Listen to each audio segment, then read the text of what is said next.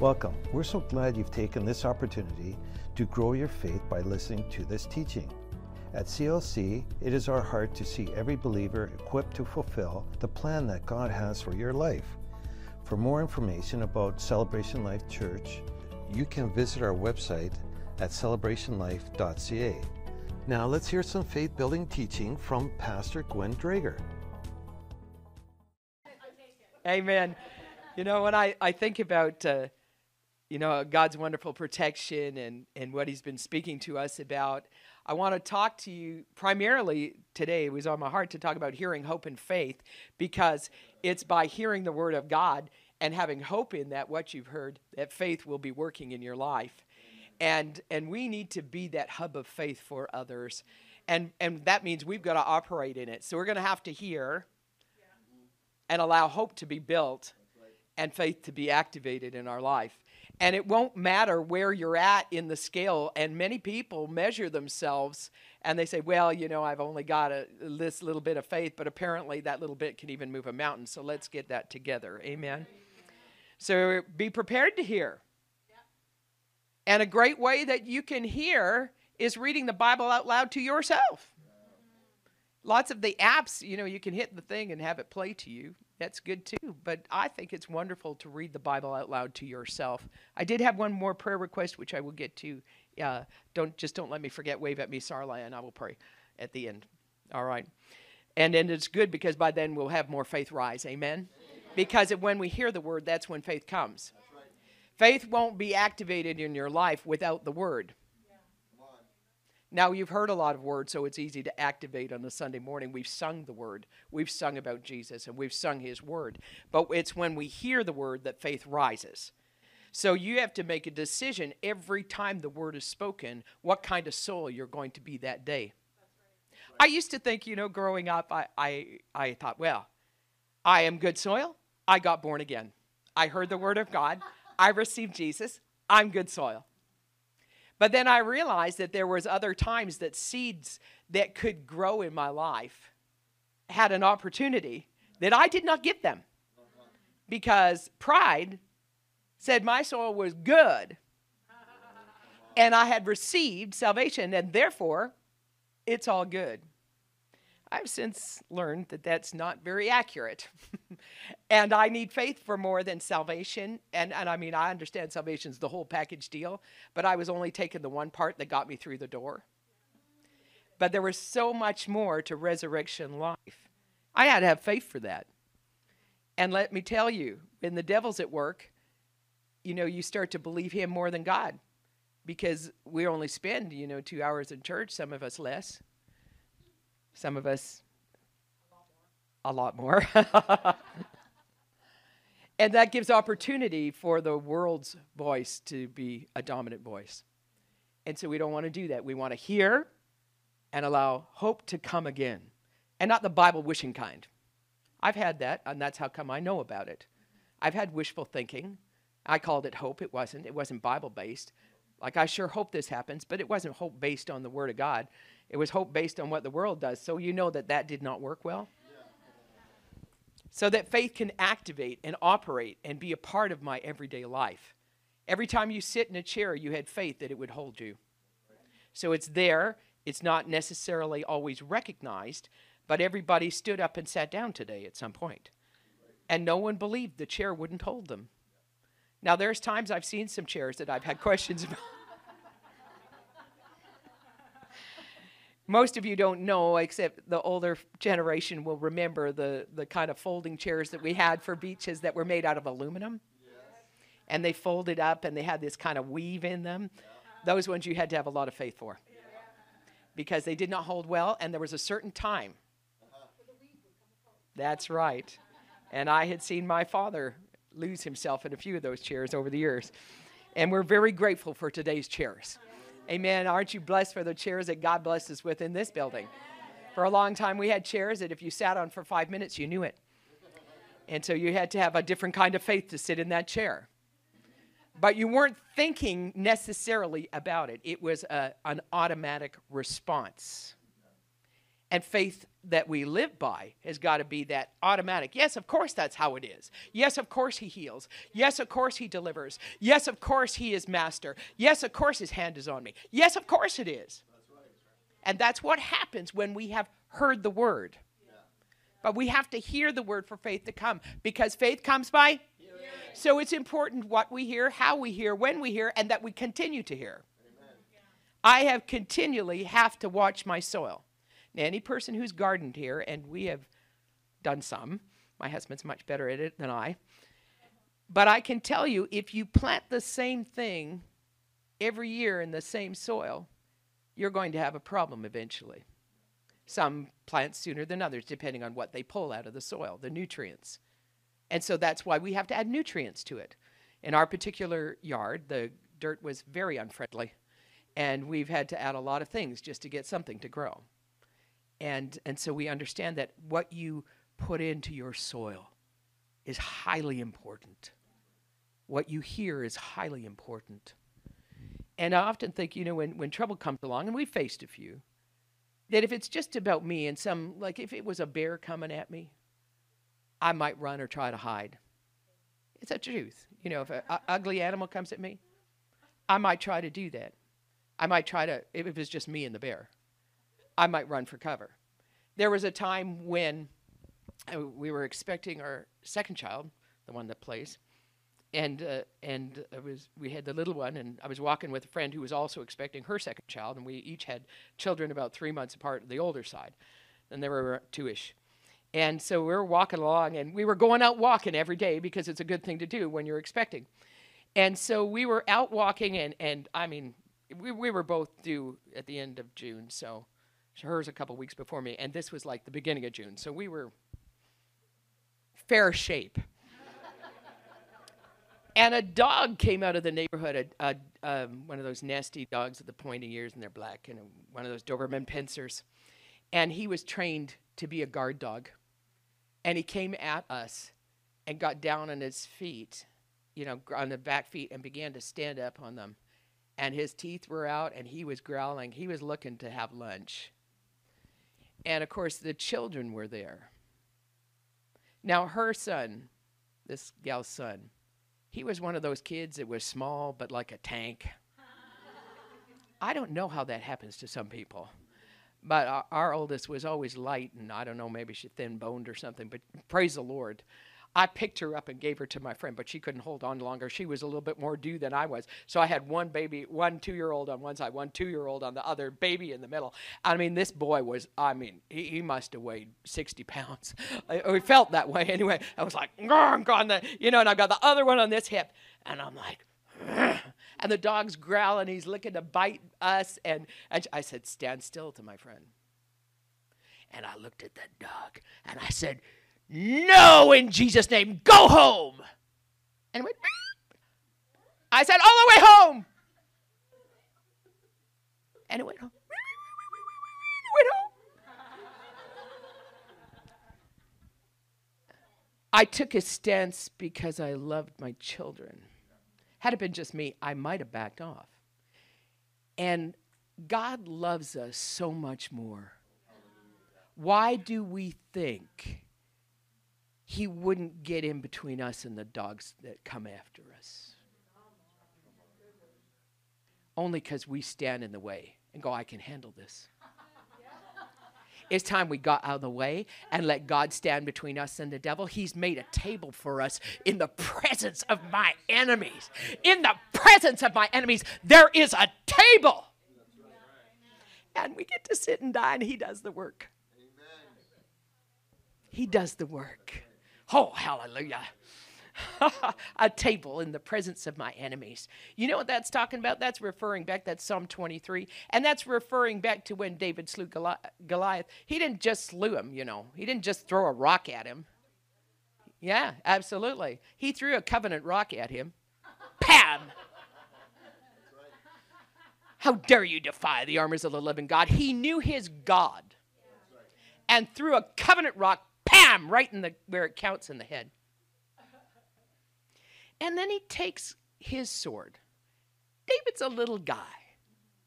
Cuts off his head and brings it back. He brought the head back. Now, if you ever look it up, David's a, uh, Goliath is a big guy. That head probably the I mean it'd been heavy. And I have to like, what was he slinging it with the hair? I don't know, but I have you know pictures that come in my head of him slinging it back. And and the the habit was in those days when when you have done something like this, you'd have a great feast after to celebrate a victory. You would take a sword, stick it in the ground, and you'd put a head on a pole. And you'd sit down and eat with that thing sitting there. Everybody thought it was a good idea. I'm not so sure today I'd want to have lunch with somebody's head stuck in a pole. Just saying. It might put me off my food because I have a very sensitive nose and it would smell. I'm sure. I'm absolutely certain the thing would stink. he makes a table for us in the presence of our enemy. He puts the head on the pole. But we don't let him. We get in the way. But we're not going to do that anymore. Did you find Titus? That's where we're going while we're trying. Amen. Amen. Titus chapter 1. There's only three. It shouldn't be hard to find. Amen. Titus chapter 1, verse 5. For this cause, we'll be, go back to 1, verse 4. Chapter 1, verse 4. To Titus, my own son, after the common faith See, faith was common, almost like common sense today. it, it was vacated, so we had to come back to it. He says, after the common faith, grace, mercy, peace from God the Father and our Lord Jesus Christ, for this cause. There is a cause. And Paul comes. Something's up.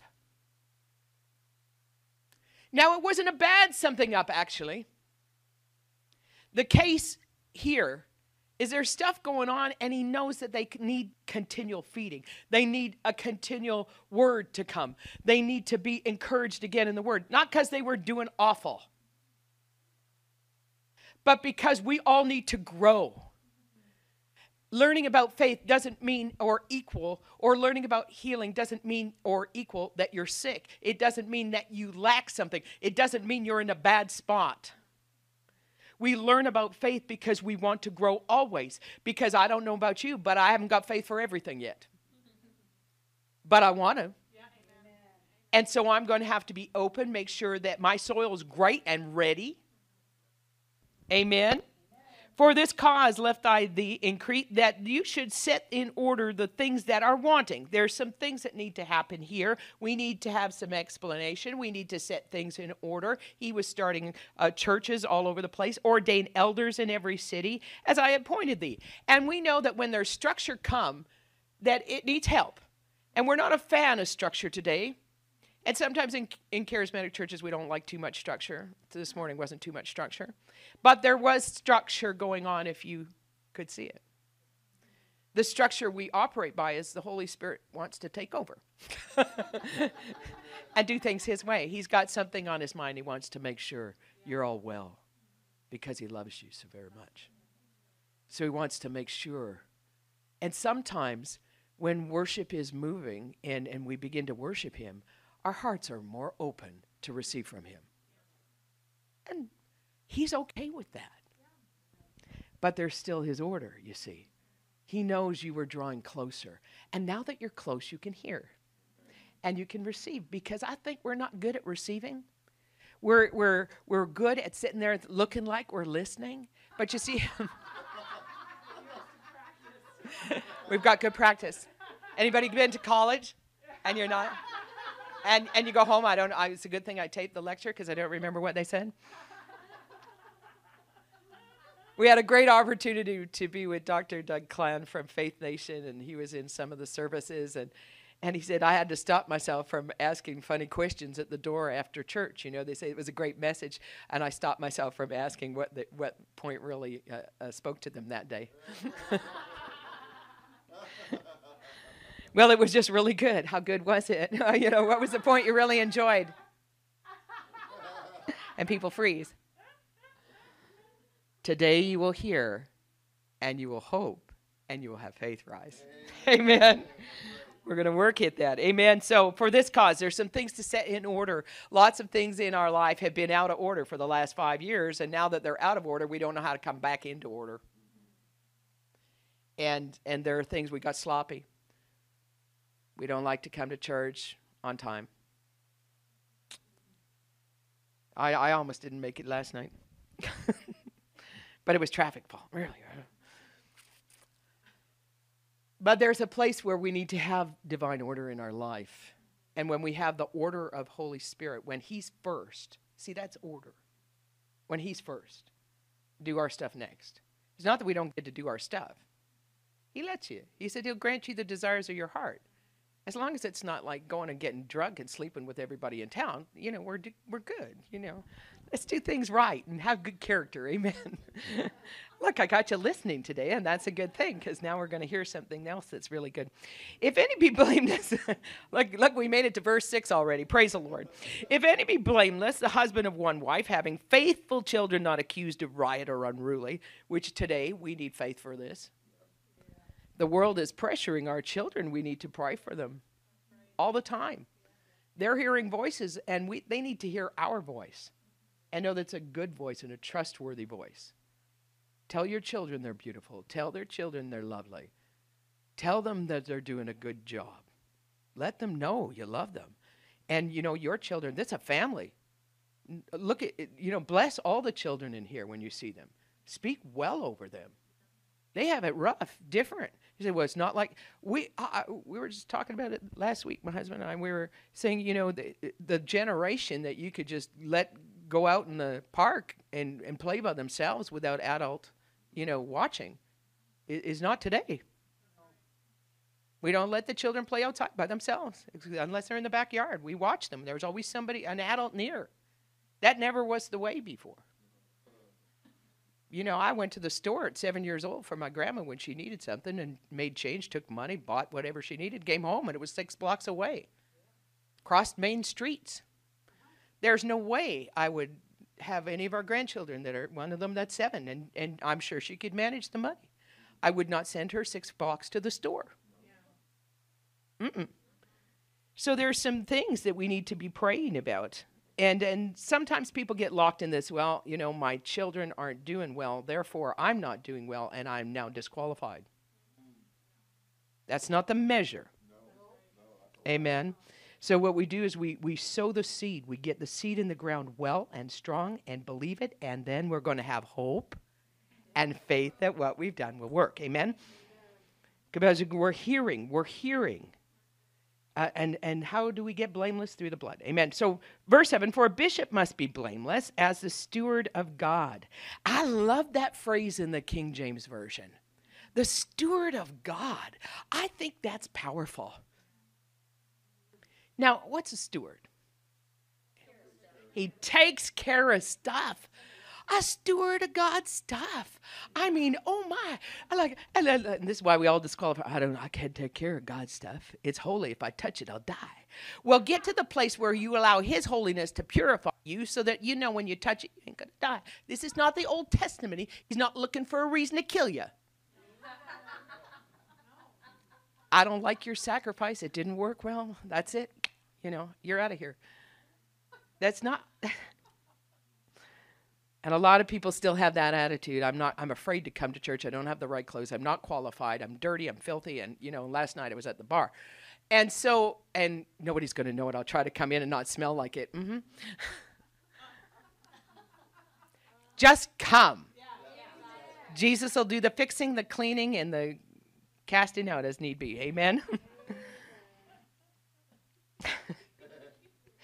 if God has given instruction to allow us and to open the door for us to be stewards of his stuff, guess what? He's given us stuff and he will give us the ability to steward what he gave us. But we're going to have to get our priorities straight. You know, who's 1st mm-hmm. Right? Back to that. And go, He's put me in charge of stuff. He's put us in charge of His Word. Where we steward His Word to people. Now, sometimes when we're ministering His Word, stewarding it, looking after it, He's given, sometimes He gives us stuff. We open the Bible and we go, Ooh, that's so good. You just got given something.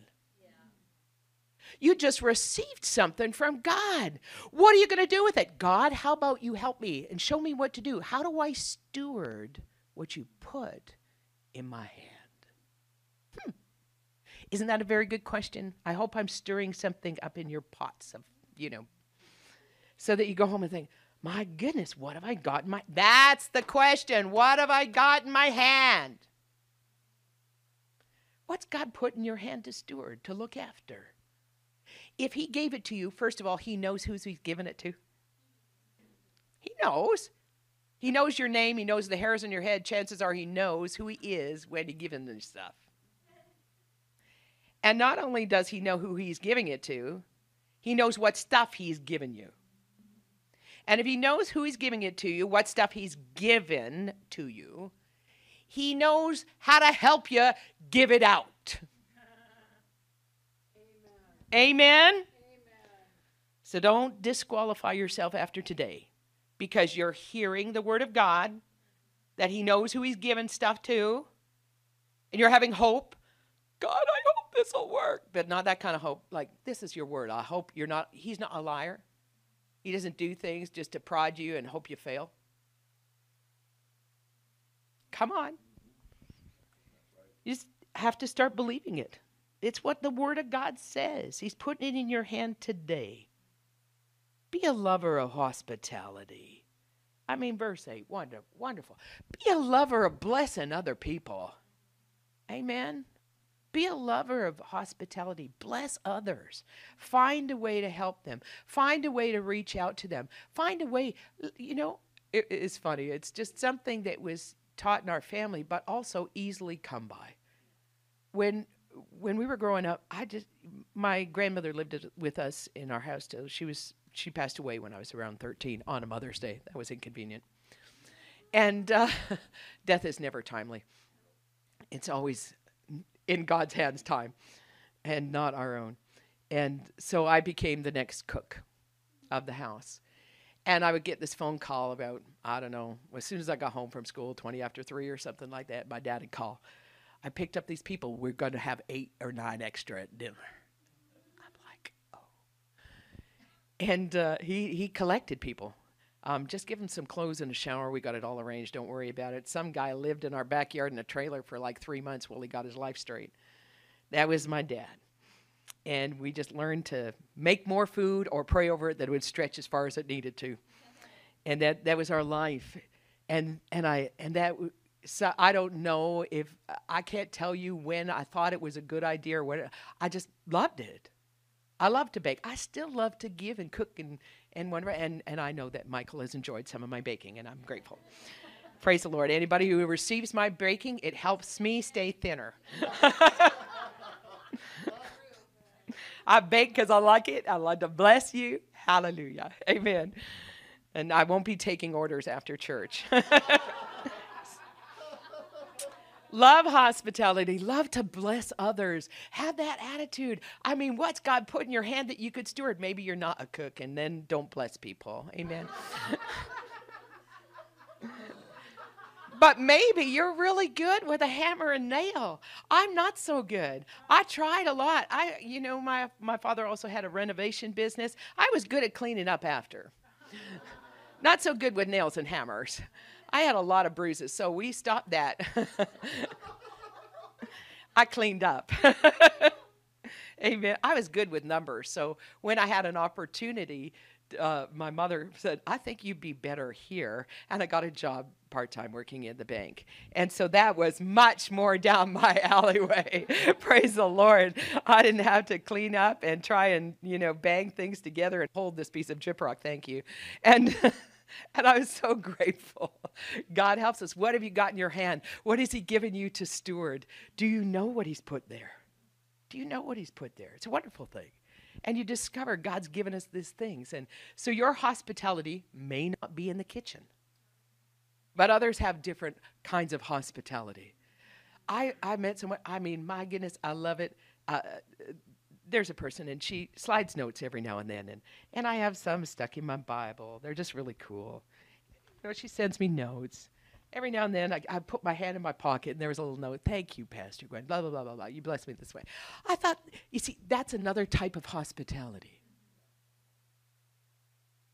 Shalane has a uh, gift of hospitality and exhortation. It's not necessarily written, but sometimes and usually in your face. But I receive it because there's days when it's been of those days, right by faith.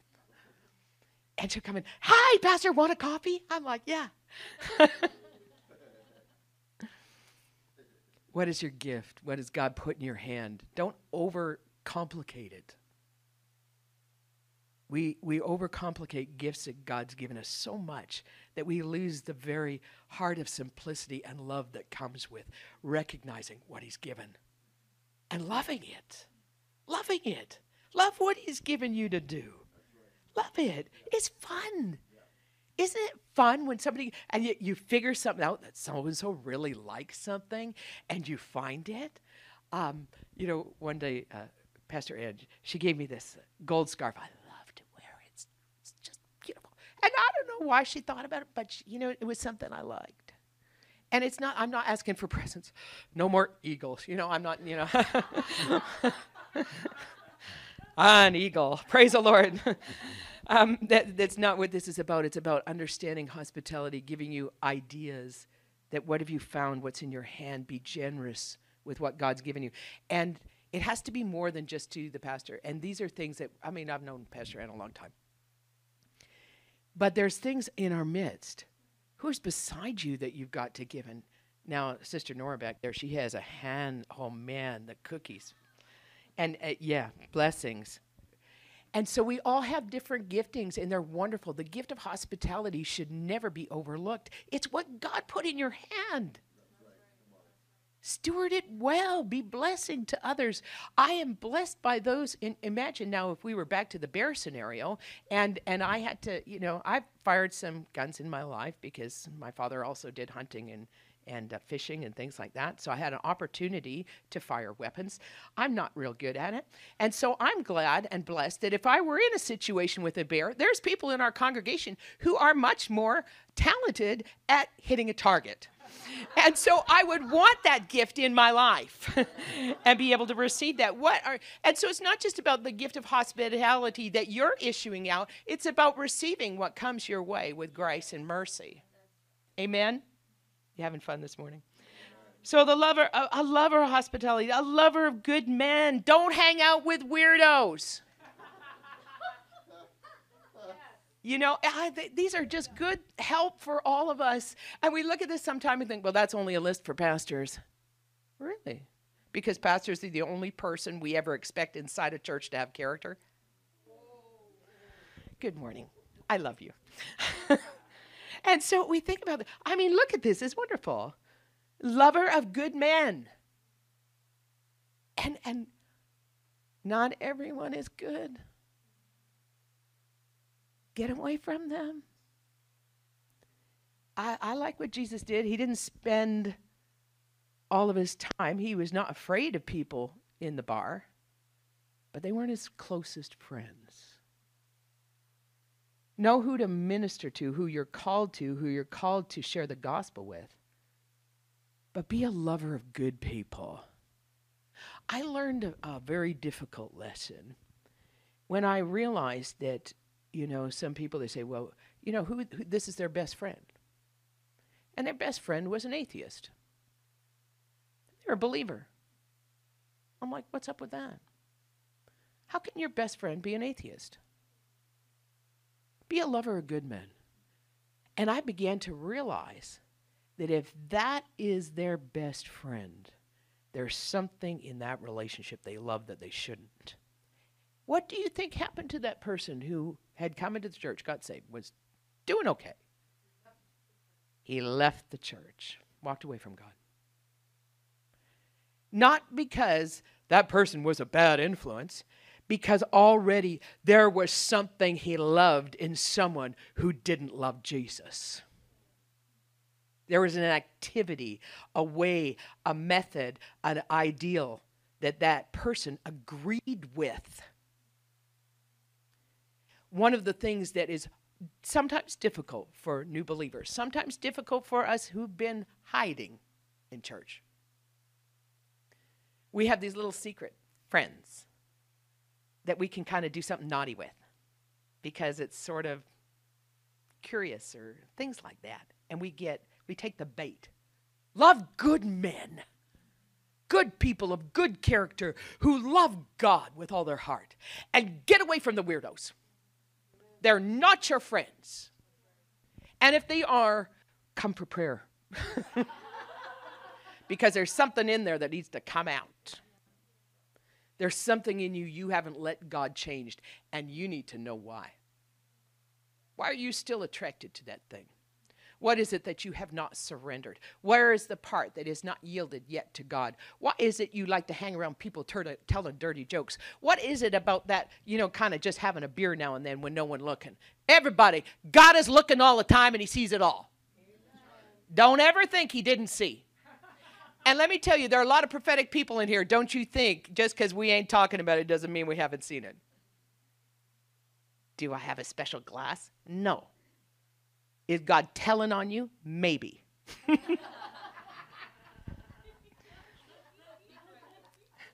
Be grateful. Just like a parent in your life doesn't want you see, uh, to see you fall into harm's way, God is trying to work in your life to keep you from falling. Hear his voice. Love good men. Love good people, love people of high quality character, and get comfortable around them. Get comfortable around people who walk pure. Get comfortable around those who are pursuing holiness. They should be comfortable for you. And if they're not, get with them until you are. Amen? Amen? Let that wear off on you. Start liking what they like. And if you don't know, find out. Ask them questions. Why do you love God the way you do? Good question. Is it just because of what he did? Because the friend that you have. A friend that will walk through you when you're in adversity, that will never, ever turn his back on you. Never. And if you do screw up, pardon me, if you do royally mess your life, he still He's still your friend. He still walks beside you. I tell you what, you want to know my friend better. Not because I messed up so bad. Not because of that. Not because of all the negative stuff. Yeah, he takes care of it. But because of when he shares his heart with me. It says, You got this, Gwen.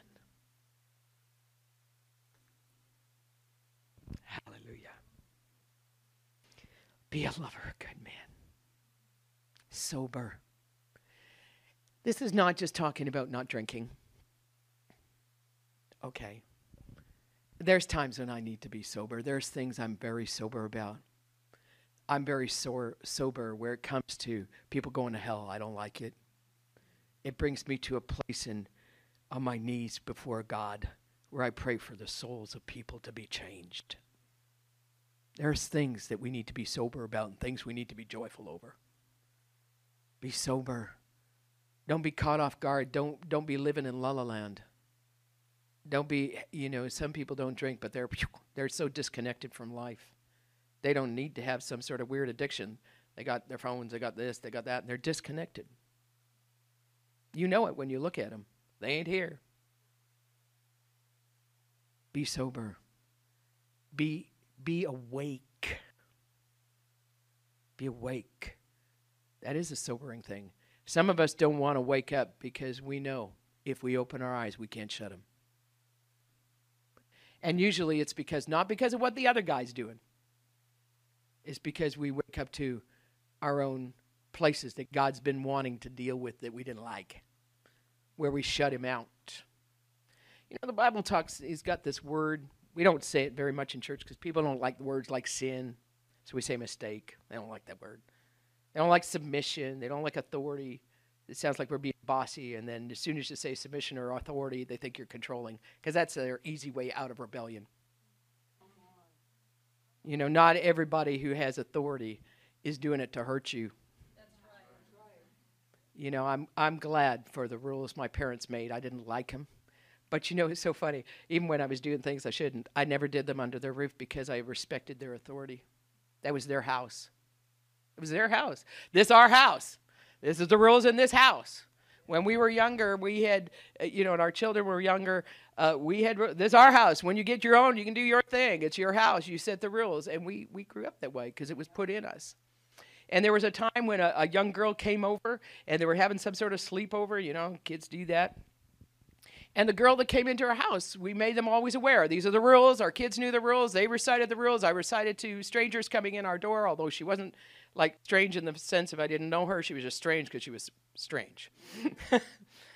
and and I'm open to helping people and loving on them, but she was strange.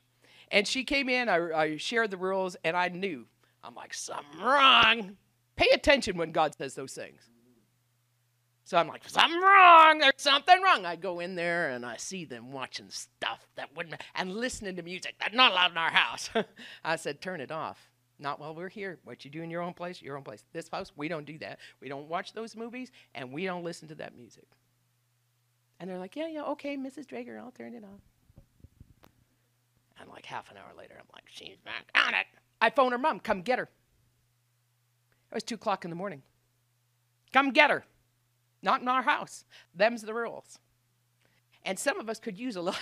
I like, I'm watching some people go, that pretty stiff, Pastor Gwen. Yeah. Yeah, it is. But it's our house.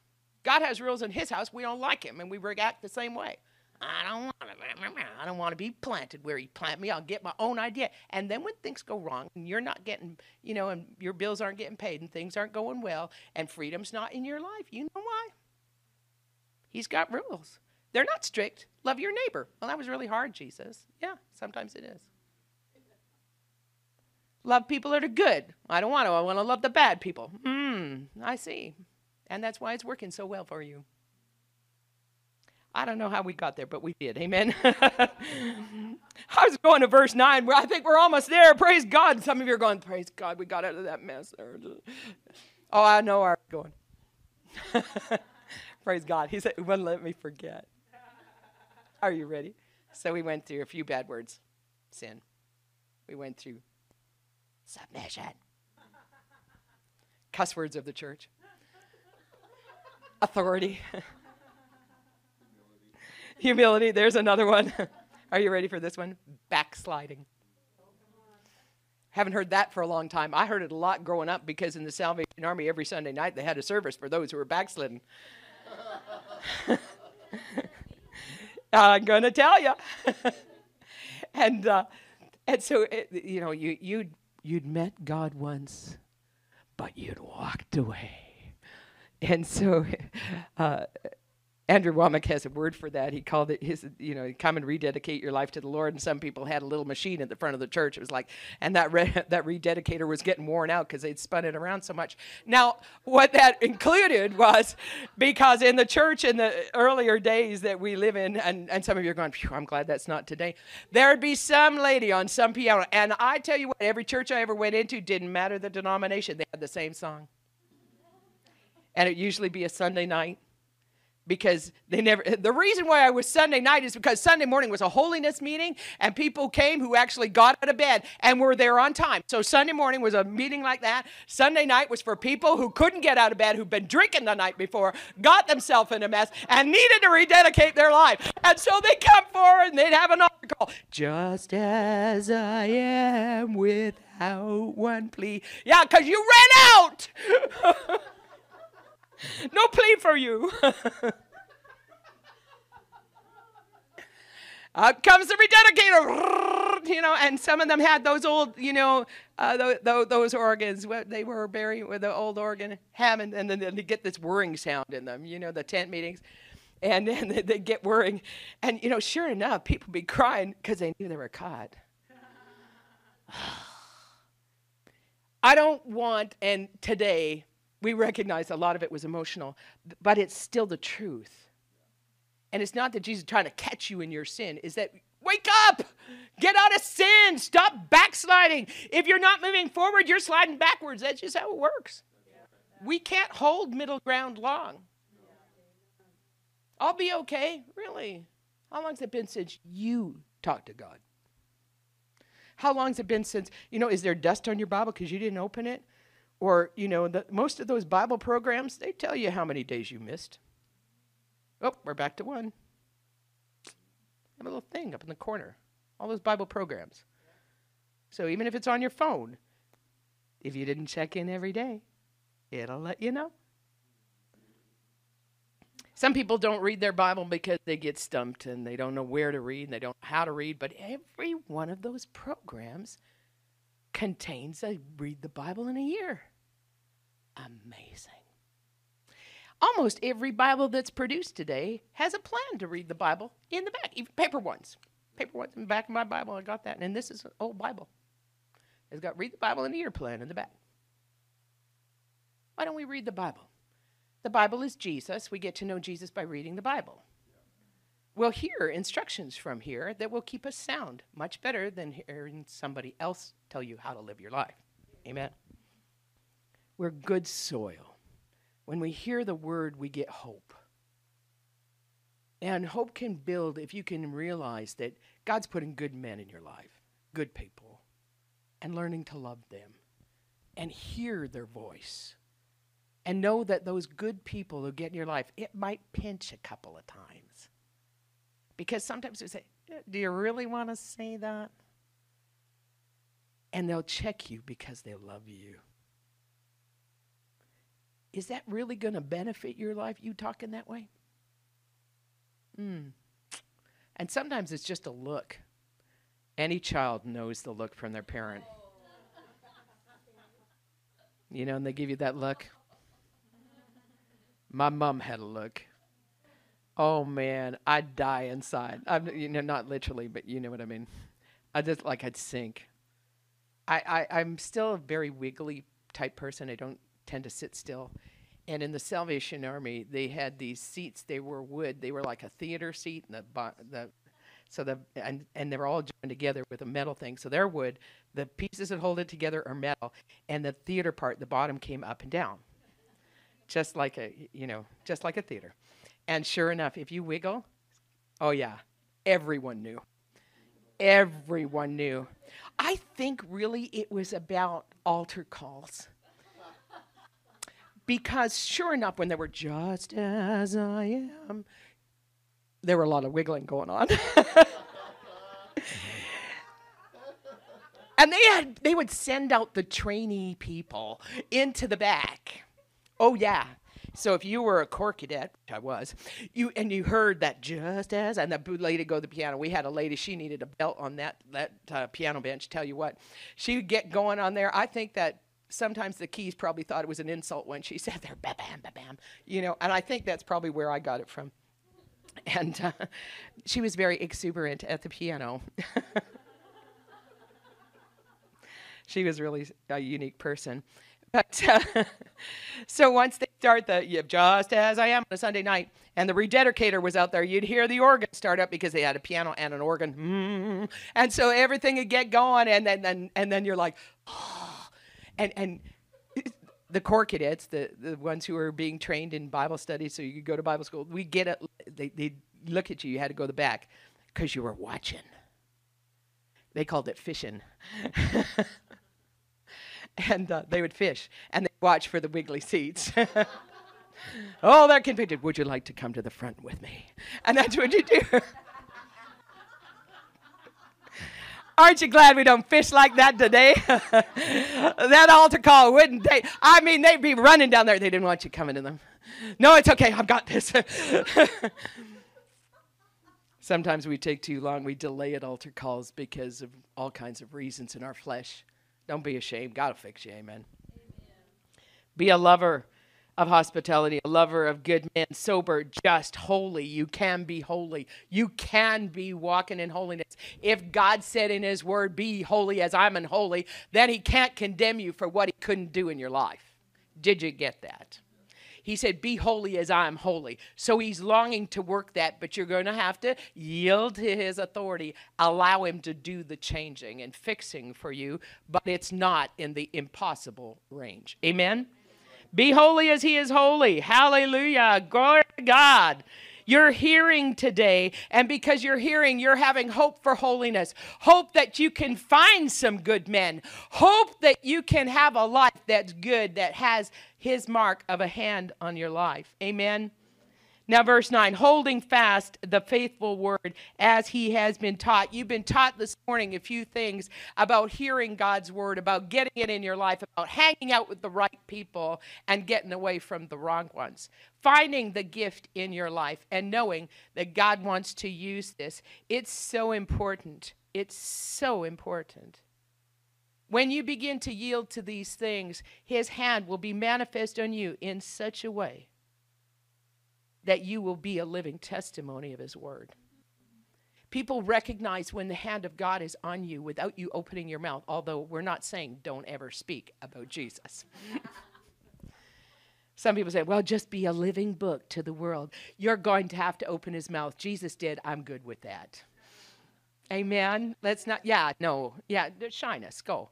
Um, there's a place where you see, God spoke and the world came into existence. We don't just get to like look pretty for others. Holiness looks pretty, looks good. It, it shines, it echoes. People know when the hand of God's on your life. But they need to hear in order to, for faith to come. So they're going to have to hear. And they don't hear by looking. Looking gets their attention. Open your mouth and speak. There are a couple of instances, and I bring them up. Uh, shall I go there or not? Well, I'll just, we'll go to Genesis 39, and I'll just tell you about Nehemiah. Genesis 39, that's at the beginning of the book. I want you to see what it looks like when the hand of God's on your life and everything is going crazy because lots of you have had crazy stuff go down and you want to know chapter and verse what it looks like when his hand's on your life. In Nehemiah's story, let me just brief it this way Genesis chapter 39.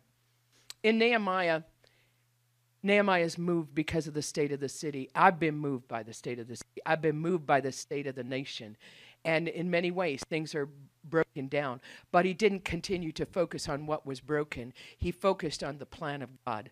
And when he knew that God's hand was on him, he went to the people. He said, The good hand of my God is on me. We will build. I kind of feel that. Amen. The good hand of God is on me. It's on our church. It's on this place. And if you're in this church, it's on you. And the good hand of God will manifest, and we will see this city turn around. It might start small, but our voice has gone large. I was shocked the other day when Abigail said, see how many people like your Rev Gwen page? We're almost 10,000 people. And, and so God, the word gets out. What's here is not necessarily the limit of your voice either. Not just seeing, you got to speak. Amen. So when Nehemiah comes to the people who are like, right, we're so broken, and you're saying the good hand of God's on you. Where? And they rebuilt the wall in 52 days. time is in his hand. I just bring that back from Pastor Heather. What's it look like when the hand of God gets on your life? You recognize it, you begin to operate with it and go, hey, that's me. Joseph had his hand, had God's hand on his life. As a miracle he was born as his mother passed into heaven. A miracle. Joseph was brought down to Egypt, verse 1, and Potiphar, an officer of Pharaoh, captain of the guard, an Egyptian, bought him by the hand of the Ishmaelites, but brought him down hither. And the Lord was with Joseph.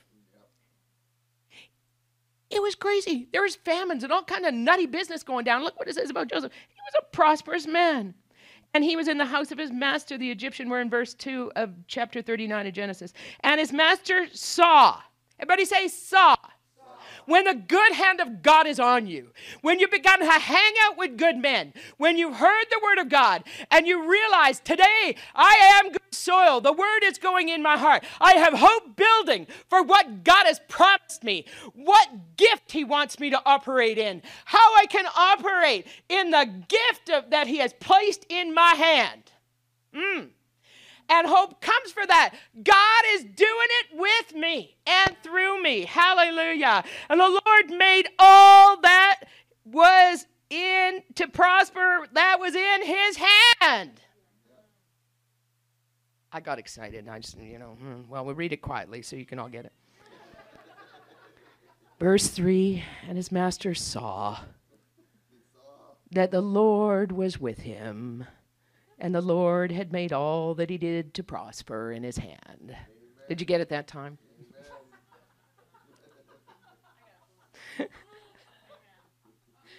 he saw it. The hand of God is visible. It's visible, but not to the willingly blind. When the seed goes out, Mark chapter 4, you don't have to turn there, I'll just brief it for you. Mark chapter 4, when the seed is thrown out, I believe Pastor Jason brought it up a couple of Sundays ago, Bible study class. You have to go to discipleship class on Wednesday nights. You'll get more word in you than you can get just in an hour and, or 45 minutes on Sunday morning.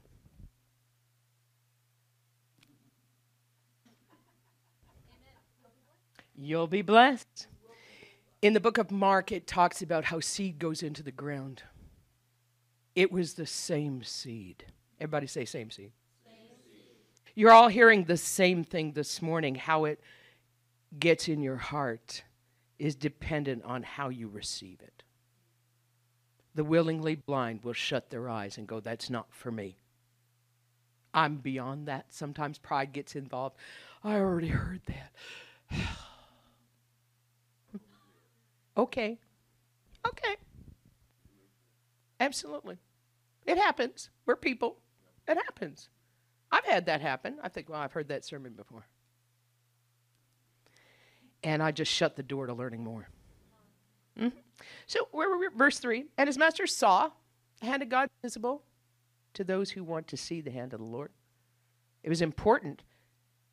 That guy is not a believer, by the way.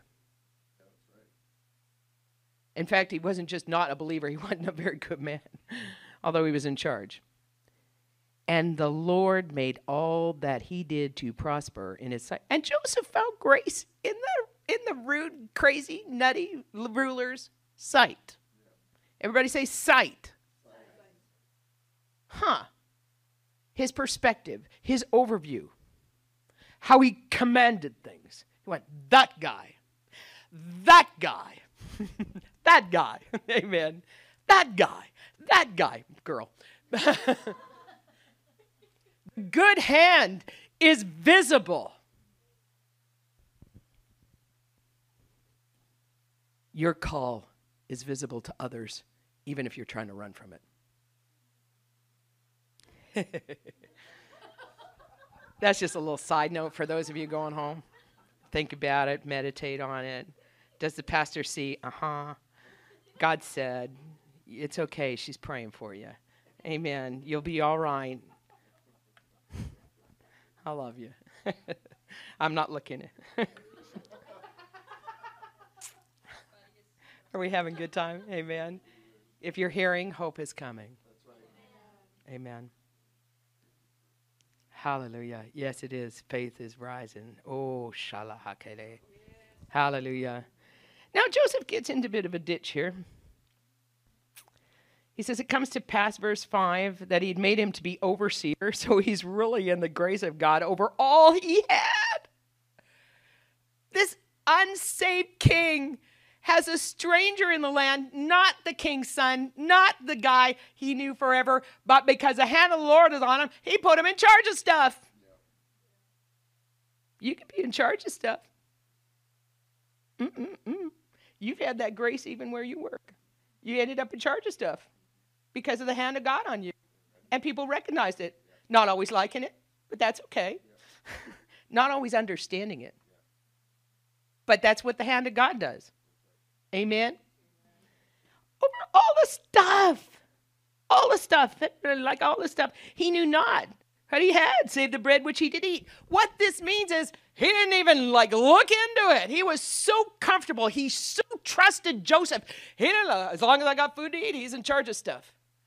That, can you understand that that is a remarkable picture for us today? And when I told you, God said, He, you are and I are stewards of God's stuff. Stewards of it. What's He put in your hand? And God goes, Go for it. He gave the earth to Adam. Hmm? What's he put in your hand? What's he put in your hand? Well, he gets into trouble, doesn't he? With Potiphar, the wife, and everything goes crazy. Gets thrown in jail. Short story. Go down to verse 22. We'll start at 21. The Lord was with Joseph and showed him mercy. Huh? Wait a second, he's in jail.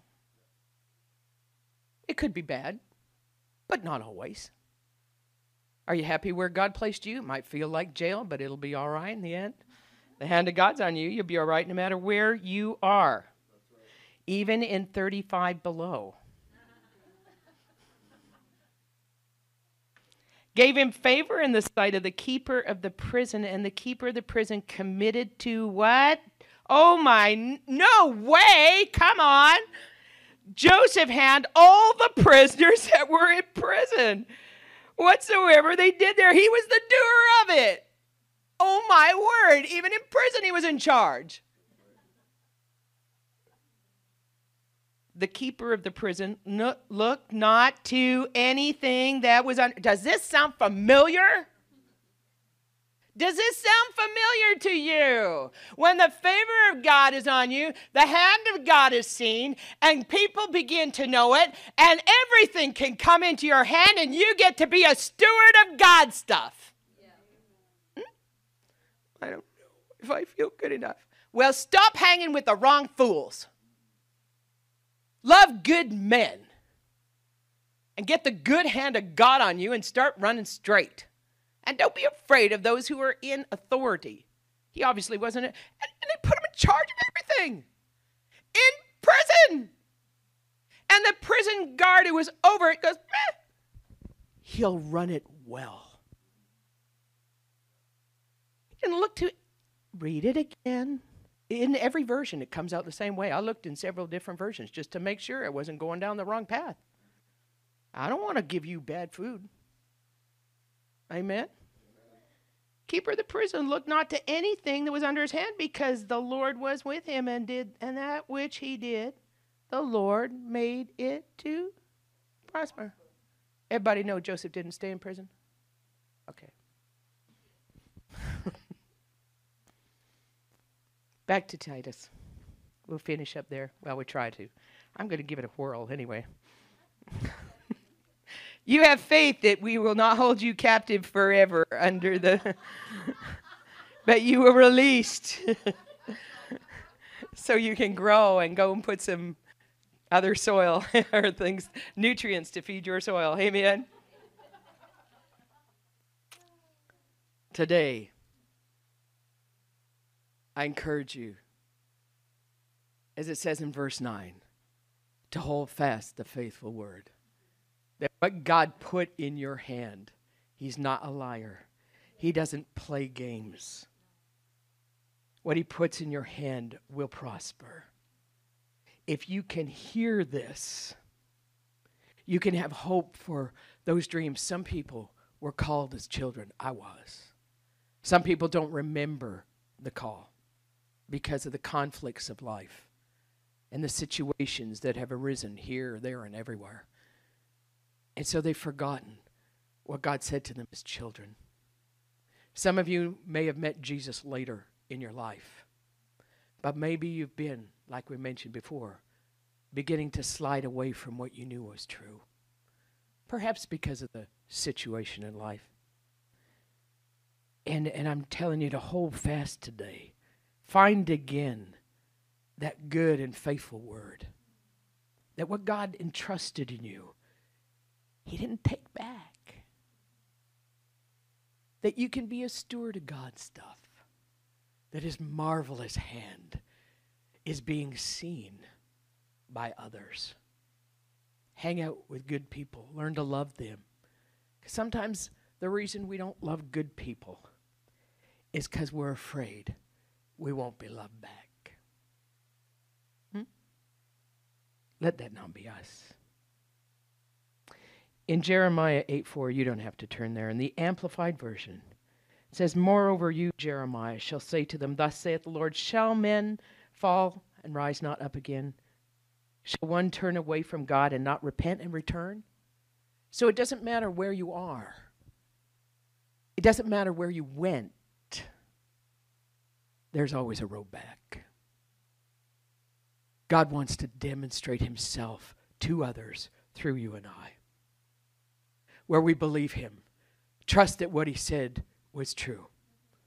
I know there are days when it seems a long time between promise and manifestation. But this is where we must stand together. Receive the gifts of hospitality that come in the form of exhortation. And when someone comes with their gift and says, Come on, hang in there. God's got this. And we stand with you. Those are not fake words. The good hand of God is on me for this hour, for this city, for this nation. And those who choose to stand will. And we'll go through together because that's His plan. And He'll build us up as His family. And we'll be able to associate and know and grow with other families of like precious faith. And if we start to slide some days, there's always a way back. In verse 5 of Jeremiah 8, it says, Why then is this people of Jerusalem turned away with a perpetual turning away from me? And here's the answer. And this is why, and I equip you with this today, because maybe this isn't your heart, but probably someone in your midst. And you can bring with them a word of healing. And when you understand why they began to slide back from the goodness and wonderful things of God, it says they hold fast to deceit, idolatry. They refuse to repent and return to God. Why do they hold fast? They believed a lie. They believed a lie. Perhaps it's because they believed they went too far for God to tell, help them. Perhaps it's because they believe that God wouldn't forgive them. But you know better.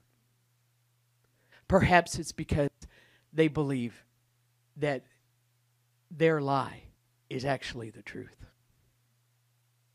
No matter where they are, God is waiting for them. And He has open arms, and you might be the arms to come to them. Let's affiliate and love good people. Let's know what He's put in our precious hand to bring to others. Let's see this world get up. Let's see our city change and realize that faith is right at our feet. That we trust God to do what He promised in all our lives.